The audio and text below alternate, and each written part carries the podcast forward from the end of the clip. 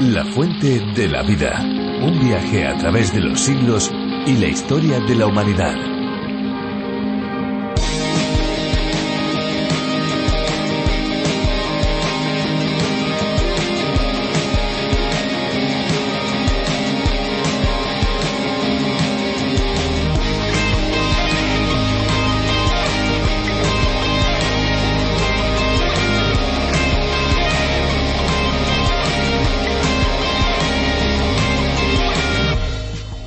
Las propiedades de utilizar agua de mar en la gastronomía es que además de aportar una gama completa de minerales, es una excelente alternativa a la sal común. Y es que la sal convencional tan solo contiene cloruro de sodio y en el mejor de los casos, yodo. Las propiedades del agua de mar aportan un enriquecimiento a nuestra dieta en forma de un potenciador de sabor 100% natural y con 78 minerales y oligoelementos muy beneficiosos, todos ellos para nuestra salud. Hola amigos, bienvenidos a La Fuente de la Vida, un programa en el que recorremos todos los libros de la Biblia descubriendo capítulo a capítulo las verdades que Dios ha dado a conocer. Soy Esperanza Suárez y aquí a mi lado Fernando Díaz. Así es, Esperanza, un saludo a todos los que nos escuchan y que se unen a este recorrido, a este viaje fascinante por el libro de los libros. Aquí estaremos con cada uno de ustedes presentando este tiempo de curiosidades, música y principalmente de aprendizaje de la palabra de Dios, de la Biblia. Efectivamente, y lo vamos a hacer de la mano de Virgilio Bagnoni, teólogo y profesor de la Biblia. Con él y también con Benjamín Martín nos acercaremos a la Biblia de una manera profunda. A partir de un espacio radiofónico cuyo nombre original es A través de la Biblia del teólogo John Vernon Magui más de 80 países aprenden del libro de los libros mediante este viaje a través de la Biblia. Y uno de esos países es España, país al que se ha traducido, adaptado la serie de más de 1.300 estudios, reflexiones a través de la labor de Virgilio Bagnoni. En esta versión ya contamos con cientos de miles de escuchas cada mes. Efectivamente, podemos hablar de millones de descargas. ¿Cuántas personas? Qué bueno saber que tantas personas acompañan el programa. Eh, para aquellos que quieren saber más pueden visitar nuestra web lafuentedelavida.com. También pueden obtener los bosquejos de los libros de la Biblia. Están en la página oficial de A través de la Biblia, pero ustedes pueden pedírnoslos a través de nuestro WhatsApp el 601 203 265 o también info arroba Estamos realmente impacientes por empezar este estudio de la serie, pero eso sí, antes vamos a escuchar una canción. Estamos seguros que les gustará.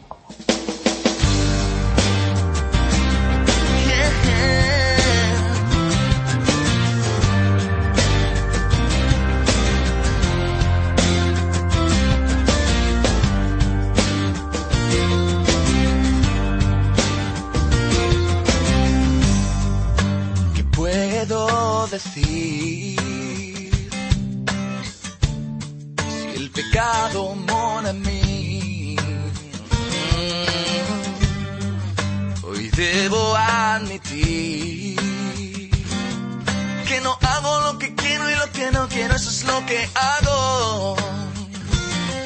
Que no hago lo que quiero y lo que no quiero, eso es lo que hago. Eh, eh.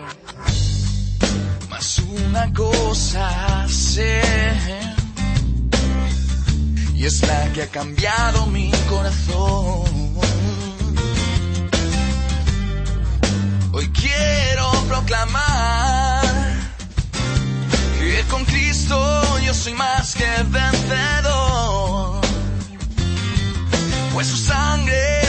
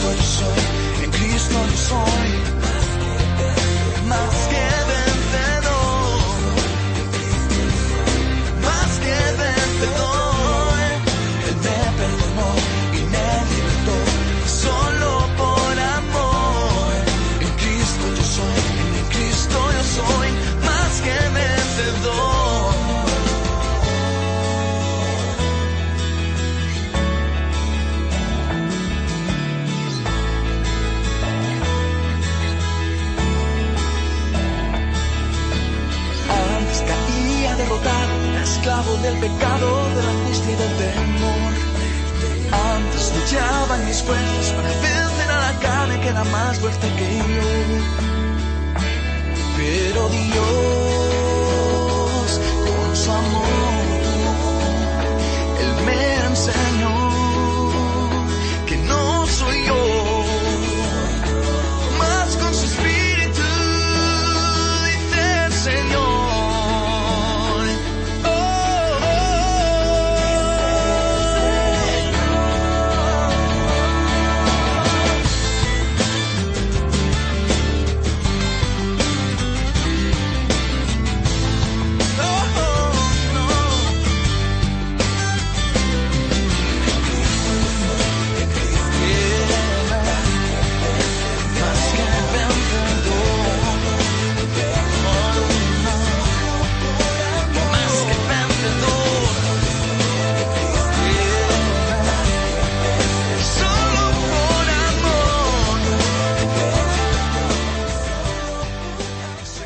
El agua y el aceite son dos elementos que no se mezclan, eso lo sabemos todos.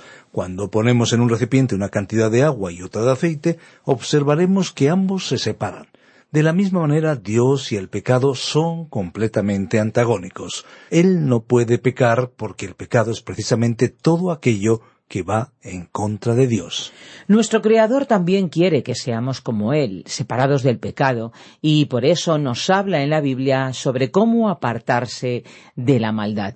En el capítulo 5 del libro de Zacarías vamos a seguir escuchando sobre las revelaciones de Dios a través de las profecías. Por nuestra parte, y antes de escuchar la reflexión de hoy, les vamos a facilitar nuestro número de WhatsApp. Efectivamente, es el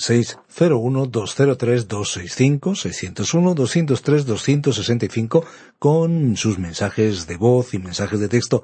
Todos ellos son muy bienvenidos. También les recordamos nuestra página web, lafuentedelavida.com, y nuestra aplicación multilingüe, La Fuente de la Vida, una herramienta muy útil para seguirnos y también para que otros en diferentes idiomas puedan estar conectados con el mensaje de la Biblia.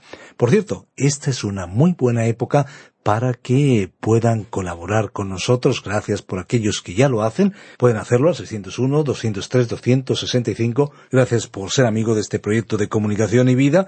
Y otra forma de apoyarnos eh, puede ser adquiriendo el libro devocional Alimento para el Alma o también toda la fuente de la vida en un USB. Algo muy especial para regalar en el día de hoy y siempre. Recuerden, comuníquense al 601-203-265 para más información y ya escuchamos la reflexión de hoy en La Fuente de la Vida. La fuente de la vida. Zacarías capítulo 5 versículos 5 al 11. Continuamos hoy, queridos amigos, nuestro recorrido por el libro del profeta Zacarías, uno de los libros proféticos que encontramos al final del Antiguo Testamento, que es la primera parte de las Sagradas Escrituras, la Biblia. Abordaremos hoy a la segunda visión que se menciona en el quinto capítulo de este libro de Zacarías. Recordemos que ya hemos tratado ocho visiones que tuvo el profeta, y hoy veremos, entonces, la novena visión de este mensajero de Dios. Los oyentes que siguen asiduamente a este programa recordarán que en nuestro anterior programa estuvimos analizando la visión del rollo que estaba suspendido en el aire. Este rollo representaba la palabra de Dios que no había sido obedecida por Israel. En este rollo Dios anunciaba que, de acuerdo con el estándar divino, claramente establecido en su palabra y en su ley, Dios iba a demandar un justo juicio sobre los pecadores. Este rollo, suspendido en el aire, se desplazaba abierto como un manuscrito, un documento desenrollado, para que todos pudieran leerlo por ambos lados. Sus medidas, de unos nueve metros de largo por cuatro coma cinco de ancho, eran las mismas dimensiones que las de la habitación más sagrada llamado el lugar santísimo en el tabernáculo. Recordemos que el tabernáculo era un recinto sagrado, era la tienda de reunión que los israelitas llevaban consigo durante los cuarenta años de peregrinaje en el desierto, hasta su llegada a la tierra prometida. En consecuencia, las medidas del rollo representaban el parámetro o la medida divina conforme al cual debía ser medido el hombre. Comentaremos, en esta ocasión, la segunda parte de este capítulo, la visión de una mujer en un canasto o recipiente denominado Efa.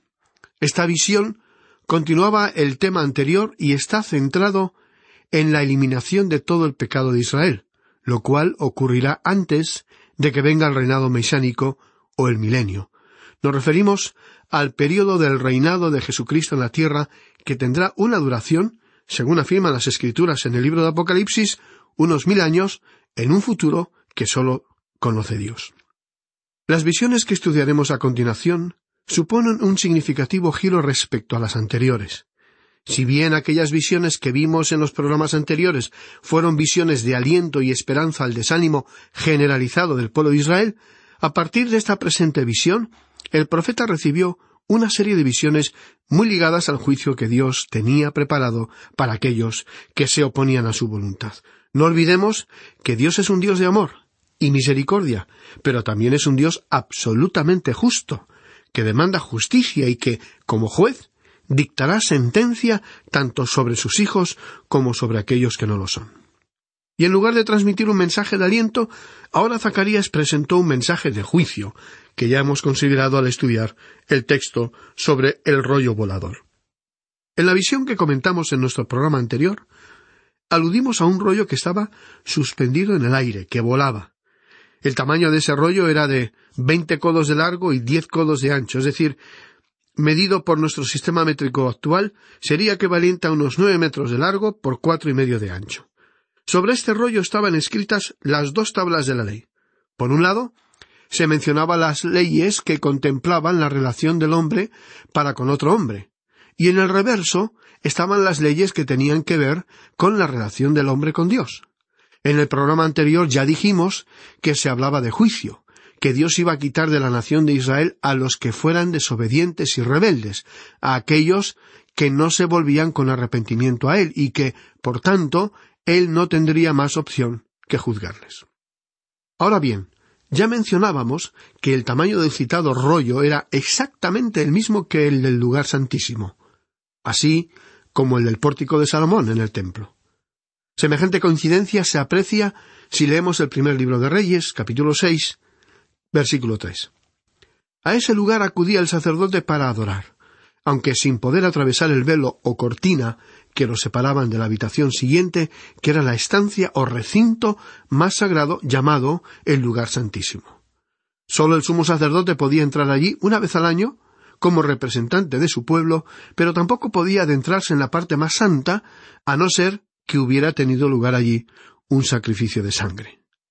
Este lugar, el lugar santísimo, era un lugar considerado como tierra redimida, es decir, un lugar que había sido redimido por medio de la sangre derramada por un sacrificio. Recordemos que redimir significa rescatar a los esclavos o cautivos mediante un precio.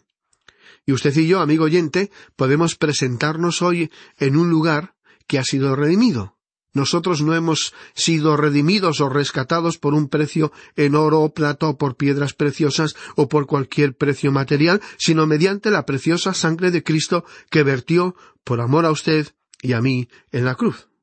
Hemos sido librados del castigo y del poder del pecado. Recordemos el episodio que el evangelista Juan mencionó en su Evangelio. Y como Moisés levantó la serpiente en el desierto, así es necesario que el Hijo del Hombre sea levantado, para que todo aquel que en él cree no se pierda, mas tenga vida eterna.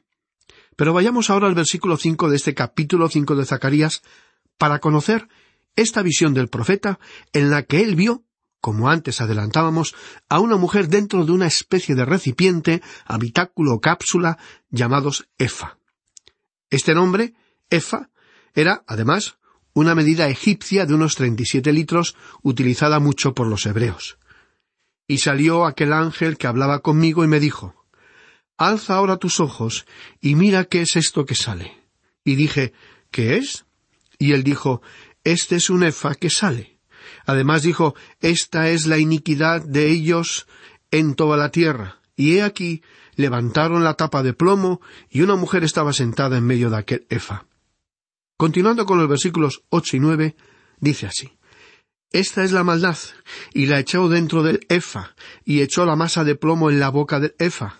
Alcé luego mis ojos y miré, y he aquí dos mujeres que salían y traían viento en sus alas, y tenían alas como de cigüeña, y alzaron el efa entre la tierra y los cielos. El texto bíblico nos describe una escena curiosa. Dos mujeres que, volando, llevaban consigo este efa con la mujer adentro. Continuamos ahora con los versículos diez y once. Dijo el ángel que hablaba conmigo, ¿A dónde llevan el Efa? Y él me respondió, para que le sea edificada una casa en tierra de Sinar, y cuando esté preparada, lo pondrán sobre su base. Retomemos ahora esta visión desde el comienzo para analizarla cuidadosamente. En el versículo cinco de este capítulo cinco, Zacarías dijo, Y salió aquel ángel que hablaba conmigo y me dijo, Alza ahora tus ojos y mira qué es esto que sale. Y en los versículos seis y siete leemos, Y dije, ¿qué es? Y él dijo, Este es un efa que sale. Además dijo, Esta es la iniquidad de ellos en toda la tierra. Y he aquí levantaron la tapa de plomo, y una mujer estaba sentada en medio de aquel efa. ¿Qué implicaban estas palabras? Para ello debemos centrar nuestra atención sobre la palabra efa, que era la medida que habitualmente se usaba en el mundo comercial y del ámbito de los negocios. Al tener una figura dentro, creemos que no importa tanto sus medidas de capacidad como el mensaje que contiene esa visión.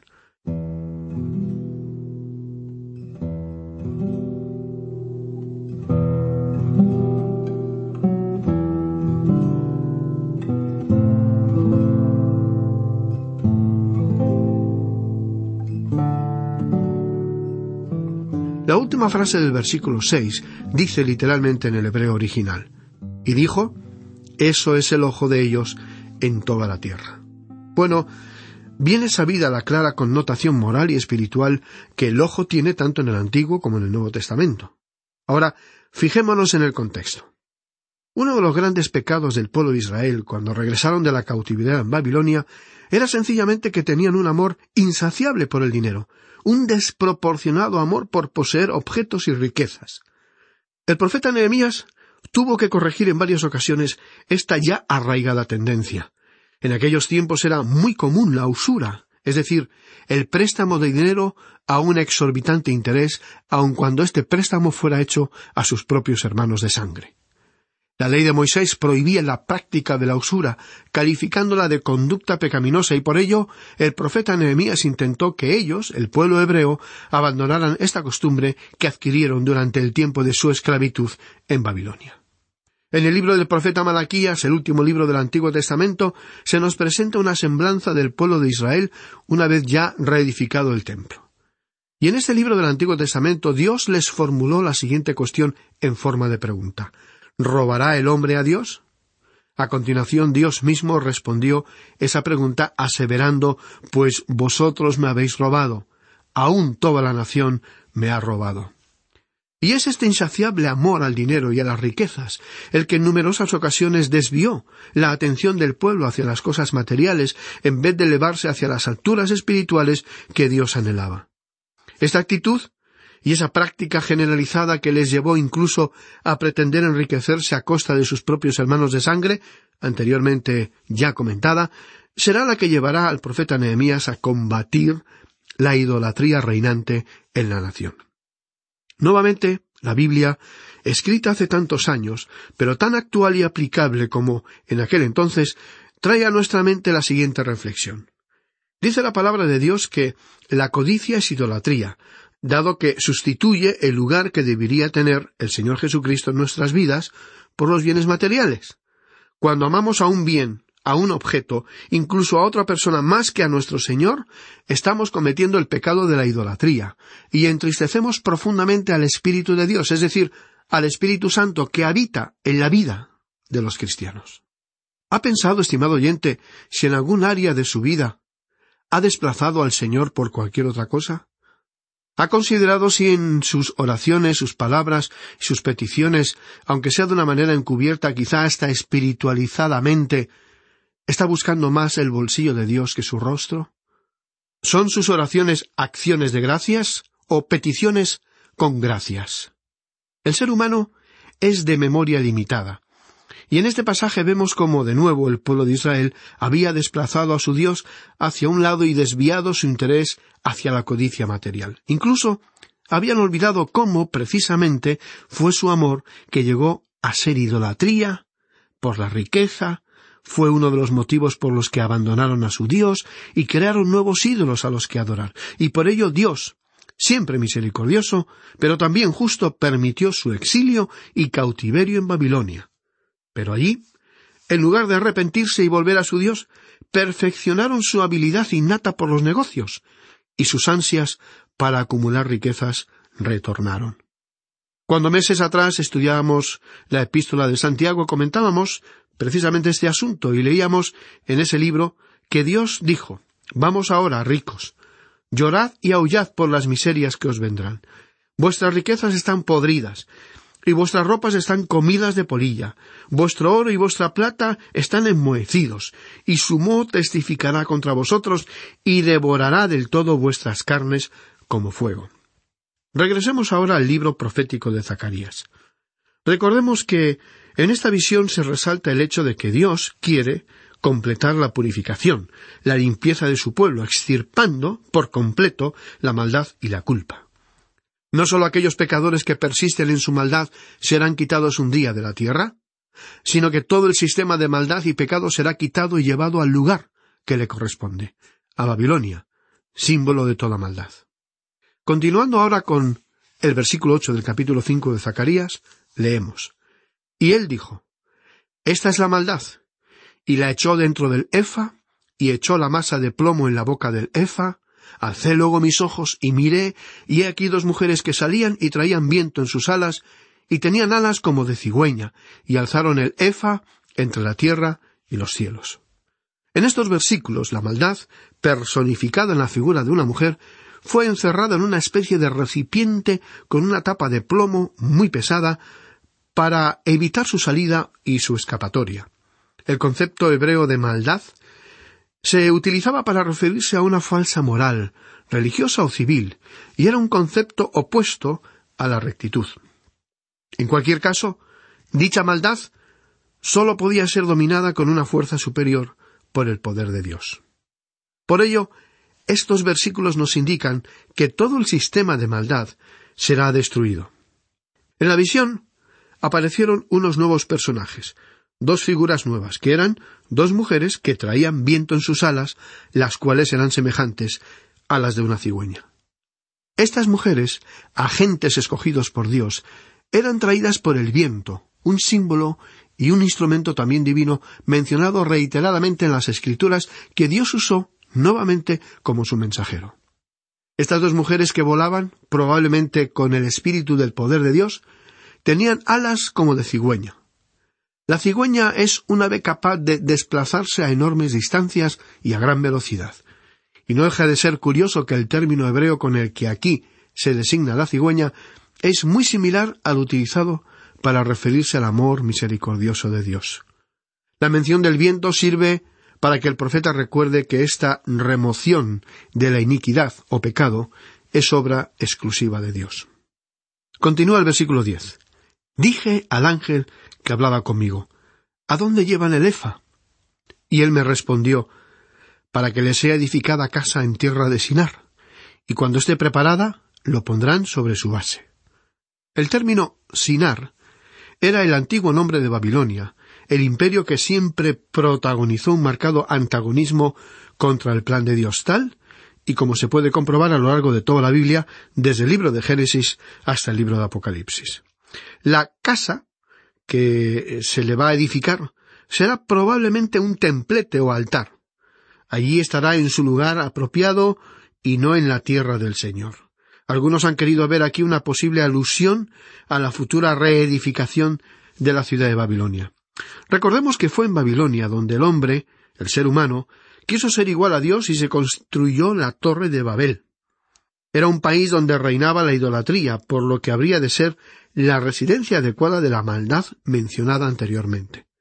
Solo después de que el pecado sea quitado de la tierra de Israel, ésta llegará a ser realmente una tierra santa.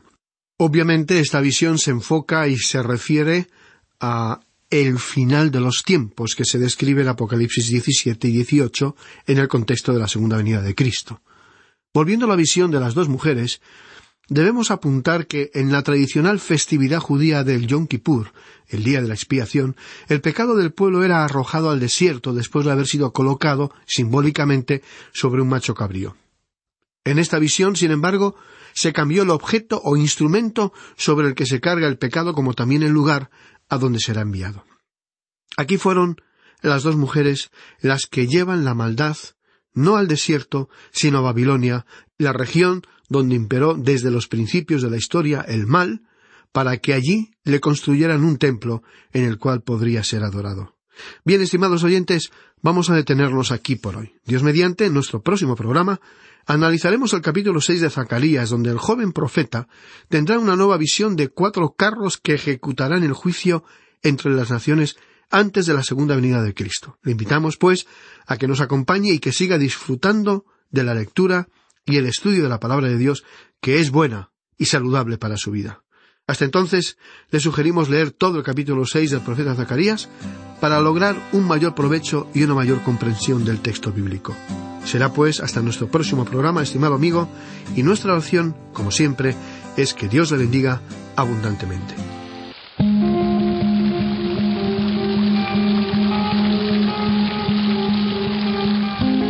Interesantísimo el programa de hoy, ¿no creen? Sencillo pero profundo.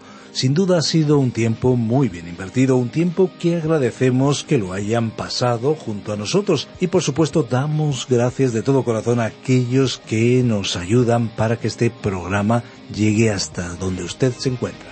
Si alguno quiere volver a escuchar este espacio o tal vez programas anteriores, lo pueden hacer en nuestra web, lafuentedelavida.com o bien en la aplicación La Fuente de la Vida que también se puede encontrar con el nombre de A través de la Biblia. Nuestras vías de comunicación más inmediatas son el teléfono 91 422 0524, recuerden 91 422 0524 y el WhatsApp, el 601 203 265. Recibimos sus mensajes de texto y de voz. Y si desean enviarnos un correo electrónico lo pueden hacer a la dirección info arroba radioencuentro.net y también info arroba lafuentedelavida.com.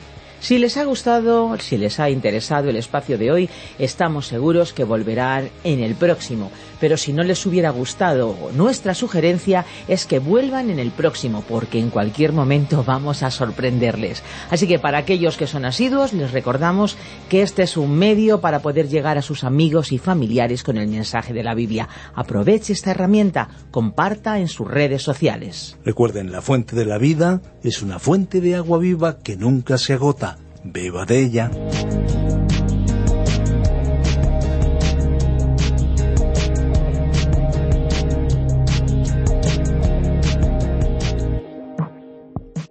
Este ha sido un programa de Radio Transmundial producido por Radio Encuentro, Radio Cadena de Vida.